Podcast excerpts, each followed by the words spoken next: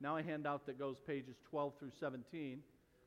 I do know some of you made it in here before the guys were with the handouts at the door. So, John, you got a couple over here. Well, looks like we're covering everybody pretty much very well. We'll get into those notes in just a bit. Announcements this Wednesday, 6 o'clock, our midweek program resumes. It has been off since uh, mid, just before mid December, so a very long time. All of the midweek programs will start back up. The Adult Community Institute, three classes. Two of those three are new this uh, semester. That one, Master Plan for Life, is the one I'm doing. That's a continuation. So if you've been in that one, you'll just continue. You don't need to register. Parenting with Purpose, we do need you to register for that if you're taking that. And then the other class is Between the Testaments. Dr. Combs is going to be teaching that for us uh, live, but by Zoom. And we've got a, a nice setup in classroom number three for that. You'll be able to interact with him just like he's there. Uh, and we have notebooks for that, and it's a fascinating class but you need to register for that as well if you plan on taking it. Pioneer Club, our high, our Im, high impact uh, teen ministry, all of that, 6 o'clock on Wednesday. To make it easier for some of you to get here by 6 o'clock, we've, starting in September, we started something new, and that is offering dinner beginning at 5 o'clock for any that would help. Uh, that would be a help for. But we need you to register for that each week so that we know how much food to get. You can do that at our website. In uh, two weeks, two weeks from yesterday, we are in here going to have a Super Bowl party. I said Super Bowl. Pastor, Pastor Larry said that the NFL will give me a cease and desist order, so we're calling it Super Football. But if I'm going to be persecuted, I'm going to be persecuted for that then, okay? Super Bowl. You guys will bail me out if they throw me in jail, I assume. Uh, say, all right, I'm going back to Super Football. I'm not, uh, I'm not at all encouraged by the reaction there. but we're going to have that uh, on Super Bowl Sunday and 6 o'clock here. And uh, with or without the Lions in it, but if the Lions win this evening, then they'll be, they'll be participating in it. On Saturday the 17th, three weeks from yesterday, is our next newcomers brunch at our house. And if you've never been to one of our brunches, we would love to be able to ha- meet you in that setting. It's nothing formal about it. We don't have a program. I don't teach anything. Just a couple of hours of my wife's uh, great cooking, along with some of the other ladies in the church that contribute to that. So it's a, it's a great time and good food, and we just enjoy getting to know folks in that more informal setting. So we would love to have you. We need to know how much food to have prepared. So please register for that on our website. In March, the first four Sundays in March, starting with March the 3rd, during this hour, second hour, is our next newcomers orientation. That's a class for those four weeks during the second hour where we do go through a notebook of material that tells you about our church. It gives you information about where we came from, uh, what we believe, why we do things the way we do. It's a small setting so you can ask questions.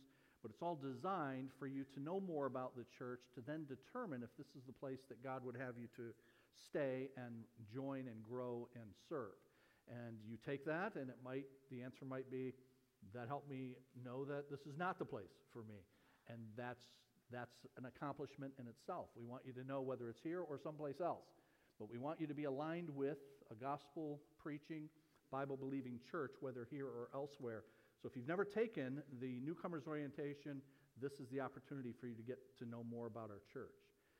I'm mentioning daylight saving uh, time starting up again just to give you hope. There's light at the end of the tunnel.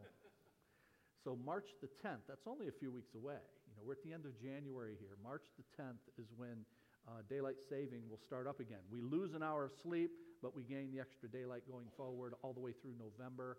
So I always look forward to that. So just reminding you of that. The last Sunday of March is Easter. Easter is early this year. It's in March. It's March the uh, 31st. On that day, we won't have this hour we will, uh, of teaching.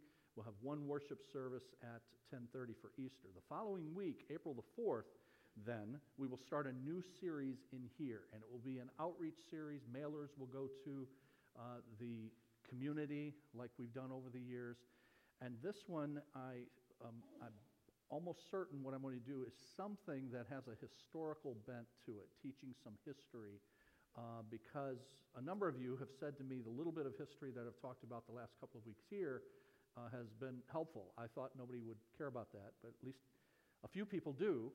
And if you don't, and now I'm going to do more history because a few people told me that, blame, blame them, okay? And uh, I, I, will probably do on starting on April the uh, 7th in this hour uh, our What's the Difference series. It's been many years since we've done that, but that actually goes through the history of the church, how, how we got the various denominations that we have, and explores the differences between the, uh, the denominations. And we've done that as an outreach series in the past because many people have asked me over the years when I had a real job, I worked my computer job for 20 years People knew I was studying for ministry, and they would ask me, What's the difference between a Presbyterian and a Methodist and a Baptist and a Catholic and all of that? It can become very confusing for people. So it is a question many people ask, therefore, is something that uh, is a good fodder for outreach, but also is informative for our own folks as well. So that's what's coming up. We have been, for the last three weeks, this is now the fourth week of the full service church uh, series. We have uh, five more counting today, so this is an eight week series. And I'm doing this because I want our congregation to be as clear as possible about why our church does what it does in order to do what Jesus gave his church to accomplish before he ascended back to the Father. And most of us know what that is. It is what we call the Great Commission. But the Great Commission has only one command in it. Jesus said that you are to go and make disciples of all nations, baptizing them in the name of the Father and of the Son and of the Holy Spirit, teaching them to obey everything that I've commanded you. Now, you've got baptizing, you've got teaching. Those are actions, but the only command in that verse is make disciples. And the way you make disciples includes baptizing and teaching, is the idea. So our marching orders are pretty succinct make disciples. See people come to Jesus and then grow them as followers, disciples of, of Jesus. That's the Great Commission. And then our church has adopted, since its inception 22 years ago, as our theme verse, Colossians 1.28, that says, we proclaim him, we proclaim Christ, teaching and admonishing everyone so that we may present everyone fully mature in Christ. So Jesus says make disciples, so we got to be about that. And Colossians 1:28 says that we want to teach and admonish so that we present everyone fully mature. That admonishing is intended primarily for people who haven't come to Christ. So we give the gospel and we, and we warn lovingly about the consequences of not coming to Christ and inviting them to do so. And then the teaching piece is for those who do come to, to Christ. So you admonish unbelievers, you teach believers, but all with the goal of presenting everyone fully mature in Christ.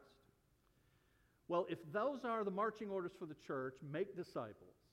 And if that objective includes presenting everyone that we can as fully as mature as we can, then we, as God's church, ought to take that seriously. And that's what I mean by full service. The word service in your New Testament is the same word for ministry. So you could call this series Full Ministry Church. We want to have, here's what we're saying here we want to have ministries that help people at every stage of life so that they can become fully mature. That's the idea. And we still have some things that we want to add and improve in what we've been doing. We thank God for what we've been able to do, but we have had as a long term objective creating what we call a road to maturity. You'll see that in the next uh, couple, of, couple of pages. In order for us to become this full service, full ministry kind of church, so that we are discipling people, maturing people intentionally if Jesus says to make disciples, then we should take that seriously enough that we intentionally go about it. That the, everything that we do as his church we do for a reason. We don't do stuff just because. We don't do stuff just because we've always done it. We do stuff because it helps us make disciples. It helps us present everyone fully mature in Christ. Well, that means analyzing what you do. Is it in line with what God says in His Word, first, first and foremost? And then is it done in a way that is effective, intentionally effective to move people along? And because people, all of us, naturally in life, sequentially progress through life, then an intentional discipleship process ought to include instruction and help for people in the natural phases that all of us go through and the challenges that go with, with each of those. So, top of page 12, you see it says recap. And the title is Proactive Discipleship. The idea here, and for the next few weeks, is to give a flavor for how our church wants to proactively help people in the various stages that we all, if God allows us life to 85, 90, 95 years old, we will all go through these phases. And that we proactively, ahead of time, prepare people for each of those, is the idea. And these first few pages are part of the first two pages that you received in the first handout we gave. So this is a recap of that. But top of page 12, the Bible contains directives for Christians to obey, and every command to obey is a requirement for the church to provide. So I'm telling you that that's my con- personal conviction. That the Bible has these directives for us as Christians. If that's the case, and the church is God's vehicle, God's agency, in order to carry this out, then those commands that we are to obey are in turn commands for churches to provide ways to do it. Learn how to do it. See it modeled. That is what God tells Christians to do, his church must help them accomplish. Well, God has told Christians to do a lot, a lot of things. If you look at the middle of that page, uh, down toward the bottom, you see our spiritual growth process if you've been around here any length of time, you've seen this chart. You see it in our newcomers orientation class that I mentioned. It's in the notebook. But this depicts our ministries and our core ministries and what the objectives are in each of those. And you notice that we have three major objectives. On the left side, learn, and then on the right, love and live. Learn, love, live. Our mission statement is we exist to help people learn about God, love Him and others, live for His purpose, and we have these ministries to do that. Now, here's what's important about that and why I said it a few weeks ago, and I'm reiterating it again. Bottom of page 12. Failure to identify what elements and therefore ministries are common to all disciples results in a smorgasbord of offerings that are deemed of equal importance where one just chooses those they like and or can engage. I mentioned this a few weeks ago, so I won't spend a lot of time on it. But the idea here is that chart represents things that are necessary for every disciple of Jesus. Whether you're married or single, whether you're male or female, whether you're a parent or not a parent. Your demographic doesn't matter. If you're a follower of Jesus, learn, love, and live is required for you. And so this chart is then what we try to do for everybody. And we urge everybody to be a part of that. But then there are not just those common roles, but if you look just above that chart, in italics, that subheading, I say there are common roles, but there are also individual callings or vocations. So some are married, others are not. Some do have kids, some don't. We're in different stages of life. So, bottom of page 12 again, middle of that paragraph. Obviously, things like men's and women's ministries are not intended for the opposite sex. And family life offerings, such as marriage and parenting, are for those in those particular demographics. Top of page 13. Therefore, such ministries, as important and beneficial as they are, they are by their nature targeted to subgroups within the local body and are offered and used to the extent that they're helpful. So here's what we're saying there I'm really glad that God's allowed us to have really great women's ministry, men's ministry, and other stuff. And many of you have benefited. You ladies from our women's ministry, men from our men's ministry. Thank God for that. But we don't push those on people the same way we do the chart on page 12. Because that's for every disciple. And not everybody is a man or a woman, one. And further, some people may have picked up some of the how to be a man, how to be a woman stuff other places in their upbringing, in a good Christian home, that kind of thing. So we offer them. They're very important. Many of you have found them to be very valuable, but they're not on the same level as our church's discipleship ministry to everyone, which includes learn, love, and, and live. They are for people in particular vocations, and you use them to the extent that they're helpful. Middle of page 13. You have, as I said a few weeks ago, proactive and reactive discipleship. Reactive discipleship is basically counseling. You're reacting to something that happens in somebody's life. They're having a problem. They come for counsel. And our church, we've given counsel for 22 years, both formally and informally, but we are in the process of beginning a counseling center to formally help people with that. But that's all reactive. That's when something is not going the way it's supposed to go. You're struggling with something. The reaction, the proper reaction, is to get help for it. And we want to give that help. But in addition to the reactive discipleship of counseling ministry, formal or informal, there is, or I think should be, proactive discipleship. And this is the piece that most of our, our churches do not have.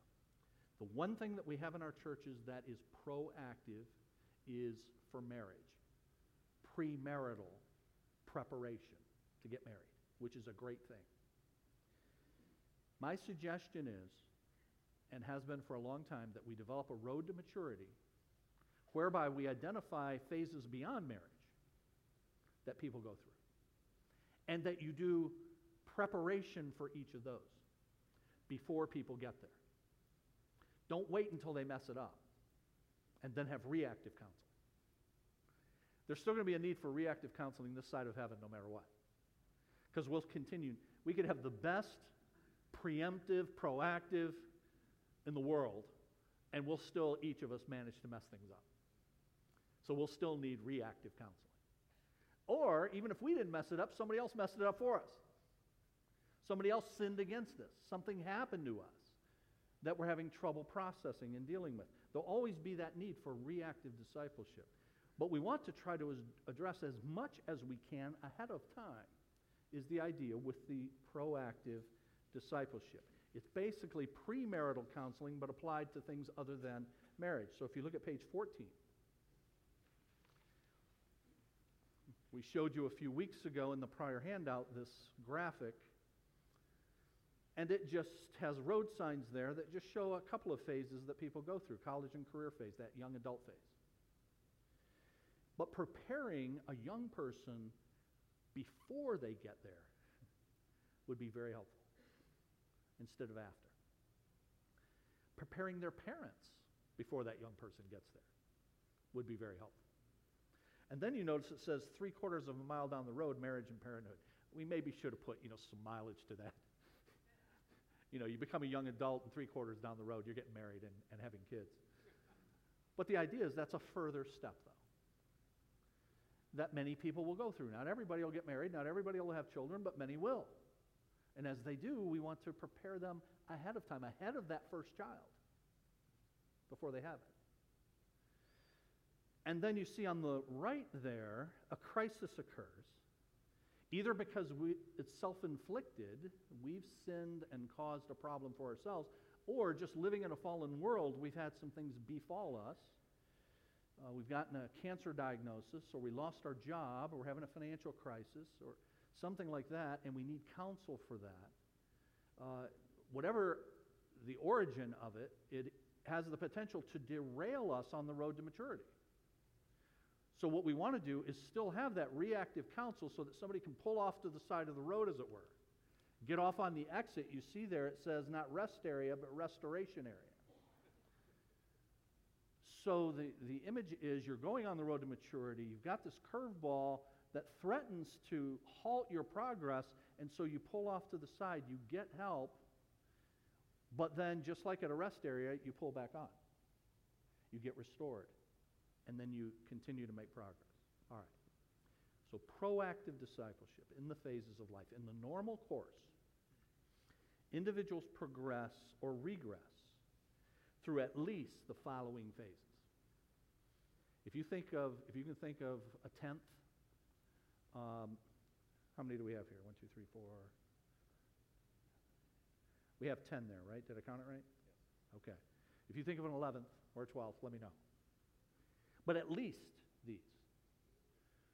That there's the infant toddler stage. They have different things for parents that go with them, having that first infant. But then when that infant becomes a toddler, there are other challenges that go with it. So preparing for that. The kindergarten phase, junior high, high school, adulthood, and, and so on. Now, up to marriage, I say below that, the phases will involve the individual and his or her parent or parents, and therefore preparation involves both. Now, for the infant, we're not preparing the infant, so that's, but we're preparing the, the parents for that first infant. But we do, by the, you know, when a child is a toddler, they can be taught some things as well in order to prepare them. Not a lot, but some things. And certainly the parents is the focus in that stage. But then for kindergarten, you involve both the parents and, and the child, junior high, high school, all the way up to, as we say, marriage. It involves, for the most part, both. And there are many issues to address at each of those phases, as now over the next few weeks we're going to detail. So I have been keeping a list for years of these phases and the stuff that people face at these phases. I've sought input from other people. Hey, what are the things folks go through in these phases? So I'll be sharing some of that with you over the next few weeks. And there are many of them, many issues to address at each phase, as we will detail going forward, some of which may be unusual or even unique, and so there are some things that you can't anticipate. And we just have to admit that up front. But most are common.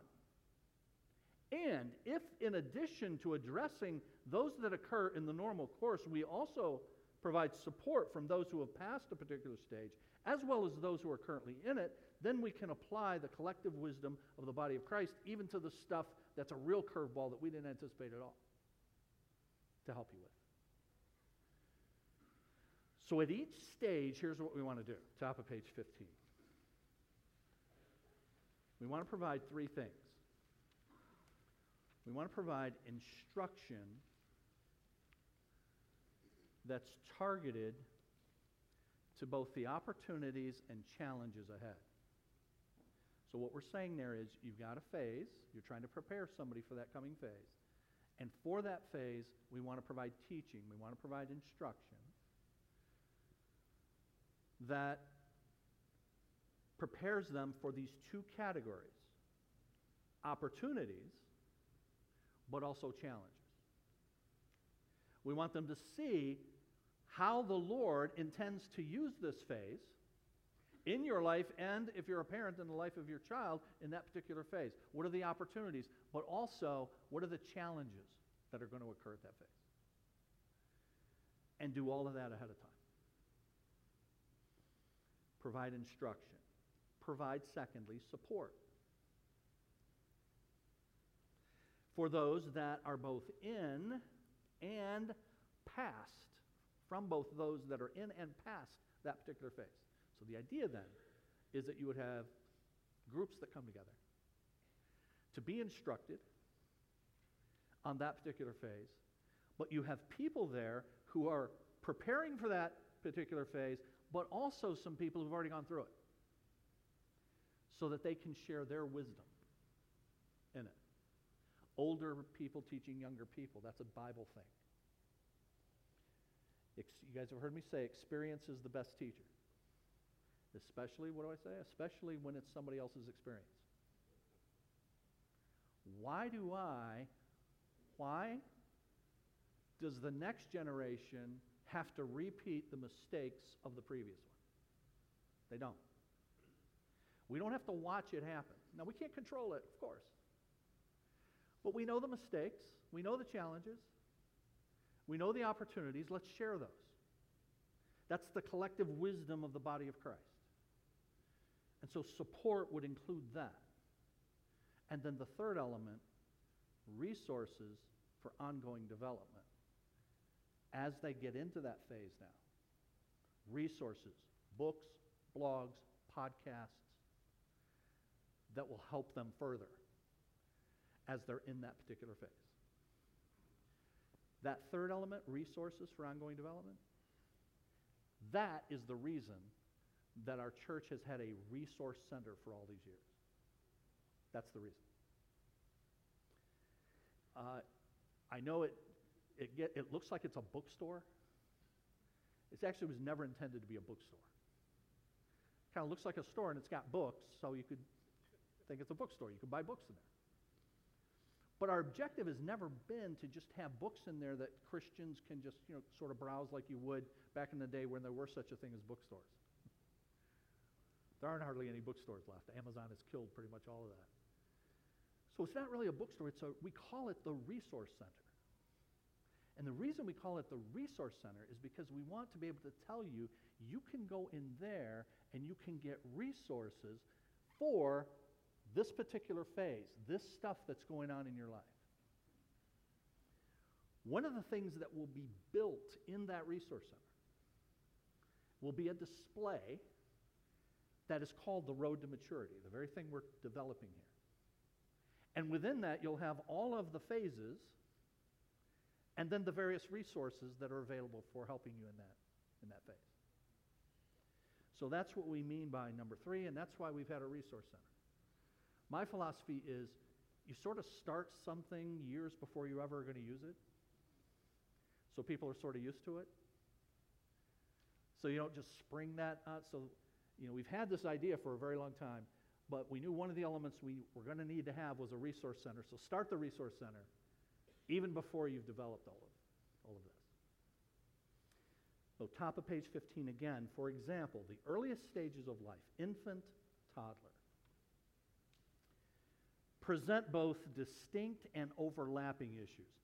So there are things that parents of an infant toddler in both of those phases, there's overlap for some of that, but there are also distinct issues. One matter, though, that begins in infancy and then broadens in the first years is the very important issue of authority and submission. The instruction for which, then, in our process would include the following. So, what I'm giving you here, then, is a sample of the kind of teaching, top of page 15, number one, instruction targeted to opportunities and challenges. This is an example of instruction about a particular issue that you're going to face with your infant slash toddler. And it's going, it's going to be this authority submission idea. This is one of many, and this is an example. So, authority slash submission in the earliest phases. The first thing you want to do at every stage, at every phase, is to know what is it I'm trying to accomplish here? What's the objective? And in order to get the objective for this particular phase, you actually, you actually have to go to the phase after that. Why? Because part of the objective in this phase is to prepare them for the next one. Well, then I got to know what that next one is. But that means preparing them for the next one after that. When you get to the end, like as a parent, the, the thing you've got to know is what's my end game here? When this child becomes a young adult. What's the end game? That's the way I've taught parenting for years, starting with the end in mind. Now, start with the end in mind. I stole that from Stephen Covey. Some of you are old enough to remember the seven habits of highly effective people. And that was the very first one. Start with the end in mind. So, what's the end for our children? Uh, the end spiritually is for them to become mature disciples of Jesus. That's the end spiritually. And as a parent, naturally and providentially, there are some things that I need to give that child in order for them to be able to function as a disciple of Jesus in the world in which He's placed them. And all of that is summed up for me in the second chapter of the Bible and its last verse, verse 24. For this reason, a man and woman will leave their father and mother, and they will cleave, to use King James language, their spouse. Just succinctly, here's what I tell parents you're trying to do you're trying to make your child marriageable for Christ's sake. Now, I say marriageable. It doesn't mean they'll get married. I don't know whether they'll get married. Most will, some won't. But whether they will or won't, they still need to be marriageable. And there's a whole bunch that goes with that. There's a whole bunch of social stuff that goes with that. There's a whole bunch of things they need to learn about themselves, how to interact with other people. If you're going to get them to the point that they can leave and cleave, to make them marriageable, they need to know how to communicate. They know how to look somebody in the eye and talk. They need to know that there is stuff happening around them that doesn't happen on a screen. Oh, man. But they need to learn that non screen thing very early on. If not, they're going to be that. I mean, teenagers are awkward anyway, right? They're going to be more awkward because they don't know how to interact. Why? Because they don't interact. They're on the screen all the time. So, backing off of that, then, some of the things that we're going to want to show as the challenges ahead at different phases are things like that. Things like, hey, parent, don't let your child get immersed in stuff that is going to keep them from the relational bent that God gave to his image bearers. So that they're not actually interacting with human beings, they're, they're interacting with a screen. And if we do that, we're harming our children. But we need to learn that really early on so they prepare for the next phase, the next phase. All right. But one of the issues that they've got to get early, if they're going to be marriageable, relatable, is they need to know where they fit in submission to authority, and that starts in the home with the parents. So here's an example of the kind of teaching. The objective in the first few years is to model and teach this. Our good God has given you good authorities to accomplish his good purpose in your life. Do you guys see how many times good is used there? God is good. Child.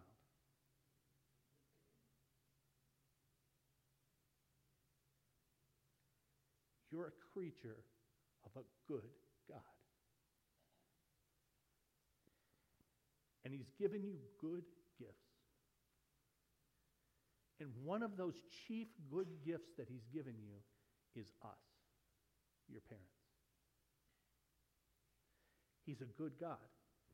So we're going to immerse that kid in the goodness of God. And we're going to make sure that they know that these two people in your life are not here to make your life miserable, far from it. We're not the killjoys in your life. This good God gave you good authorities. So we have learned from this good God ourselves. And we're passing on to you what we've learned from him. He's good. And we want to be used as his instrument of goodness now in your life. A good God has given good authorities for his good purpose in your life. You think about a two year old, a three year old toddler who's gotten immersed in that. Now, an infant needs to see and hear the love of God from his parents and caregivers. The wise Christian parent partners with the local church so that what's taught at home and church are mutually reinforcing. So you, we have the blessing in a church of having announcements about another family having a child, bringing a child into their family and then into this family of families. And what a joyful thing it is, right?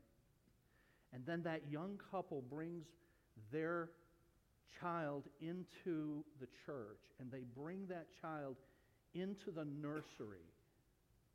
And there are people in there who have prepared themselves to do what we're talking about here to partner with you in what you're doing at home.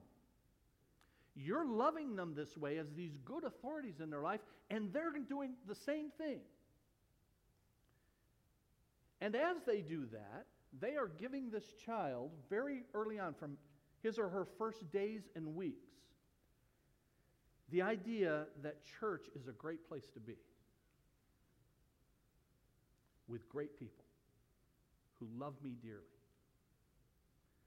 I mean, you may think you're just dropping your kid off so they're not screaming their head off so that we can have the worship service. That's one practical benefit, for sure. There's something much, much deeper than that. What are those nursery volunteers doing that sacrifice their time and sing songs to those children about Jesus? And tell them stories about Jesus? What are they doing? They're partnering with you to create that impression upon that child good God, good authorities, good purpose.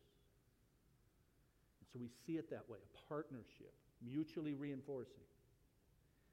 I say here, at home, the child experiences a safe, secure, peaceful environment filled with regular words of affirmation and gospel love.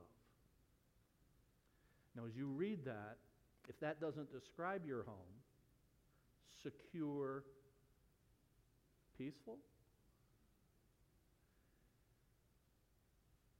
that child is hearing yelling, screaming, arguing, and kids are, children are a gift from the Lord. They are an amazing gift. They, and they pick things up very early on. And they will either be secure in that environment and peaceful in that environment, or they won't. And very early on, even if they can't articulate it, they don't feel at peace if they've got that yelling and disruption going on in the home. A safe, secure, peaceful environment. We're trying to mimic that in the nursery and toddler area, filled with these regular words of affirmation and gospel love. He or she is treated as the treasure that he is, and they're told why. So, parent, as we teach parenting to parents, that youngest age, those first days and weeks, and into those first months and years. You are teaching that child that they're special. Do you see the bullet points? All five of them say you're special. you guys get the idea that we think children are special? And we want them to know that, but we want them to know why they're special. You're special because you are made by God in His image. So you, at the earliest days, you're made to be a mirror like God. Man, teaching that to a kid, especially when they start to understand something, they go, what? I'm, I'm a mirror? to God. You're special because you're fearfully and wonderfully made all these babies, all these toddlers are made in the image of God, but they're all made with diversity. They're different, fearfully and wonderfully made. They're uniquely made. You're uniquely made by God. You have abilities and talents that He has given you, and He hasn't given them to everybody else. You're special because you are a gift from the Lord. A gift. I mean, those first two could be true. You're in his image, you're fearfully and wonderfully made. Okay, but he plopped you down to us, and now we got to take care of you. No, that's not what it is. We're communicating, we are so thrilled that you are with us because you are a gift from the Lord. Children are a gift from the Lord, Psalm 127. You're special because you were given as a gift by God to a Christian home. And so you, child, are set apart by God just by virtue of being born into this home. And notice I've got 1 Corinthians 7:15 there. In 1 Corinthians 7:15, the apostle Paul says that children who are born into a family that has at least one Christian parent are, he uses the word sanctified. Some translations say holy. That child is holy. Now, it doesn't mean they don't have a sin nature. You'll find that out very early on. They do. It doesn't mean they're then Christian because their parents are Christian. The word, you guys, many of you know, the word that's translated holy, sanctified means set apart. You're different. You know why you're different? Because you've got at least one Christian parent. And most families don't. So you're set apart. You're privileged. You're privileged. And this kid starts to get this idea. I mean, think about that. Think about how they're developing their identity now and who they are in his image, fearfully and wonderfully made, a gift from God, privileged, set apart. You're special because you're given the Word of God to guide all of your life. Deuteronomy chapter 6. And that's why, dear child, we sing to you, we talk to you. When we get up and when we lie down. That's what Deuteronomy 6 says, doesn't it? That's why we do that, because God gave you to us as this gift. You're privileged. And He has given us His Word to teach us how to teach you. And we're thrilled to do it. So, everything in a child's first years is to reinforce these truths. And if this is done well, at home and at church, the foundation is laid for loving corrective discipline. As that needful infant becomes a willful toddler. Chose my words carefully there. Right? I mean, an infant, what's an, an infant's all this stuff, but an infant is just in those early months, first year, just needy. The needful infant. But that needful infant, long about one, it's different for each kid, but long around they hit one, they become the willful, now toddler. They're growing, they're smart, they know what no means, they understand commands, and they can either obey them or not obey them. That's what I mean by willful toddler. But they have spent months, they've spent a year being bathed and immersed in this, your special environment. A good God has given you good authorities for his good purpose. So that now, when you must do corrective discipline, and you must, it's coming from that context. The kid doesn't like it, of course, but they know who's doing it, and they know who told them to do it God. These people love me. These people have my best interest. So it's got to be in that context. Formative discipline creates the environment for corrective discipline. So next week we'll talk some more about what that looks like. What discipline uh, or what authority and submission looks like in general, in life, but then in the home in particular. So bring these notes back with you next week. Let's pray.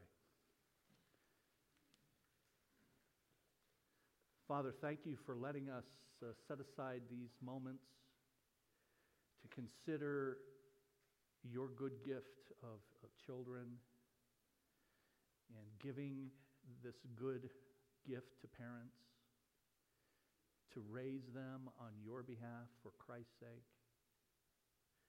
Lord, this is a challenge for our dear parents. It's a challenge for us as a church that is a family of families. And we want to partner together to do it well and please you in it. I thank you for the brothers and sisters here who take this extremely seriously and are doing a, a good job by your grace.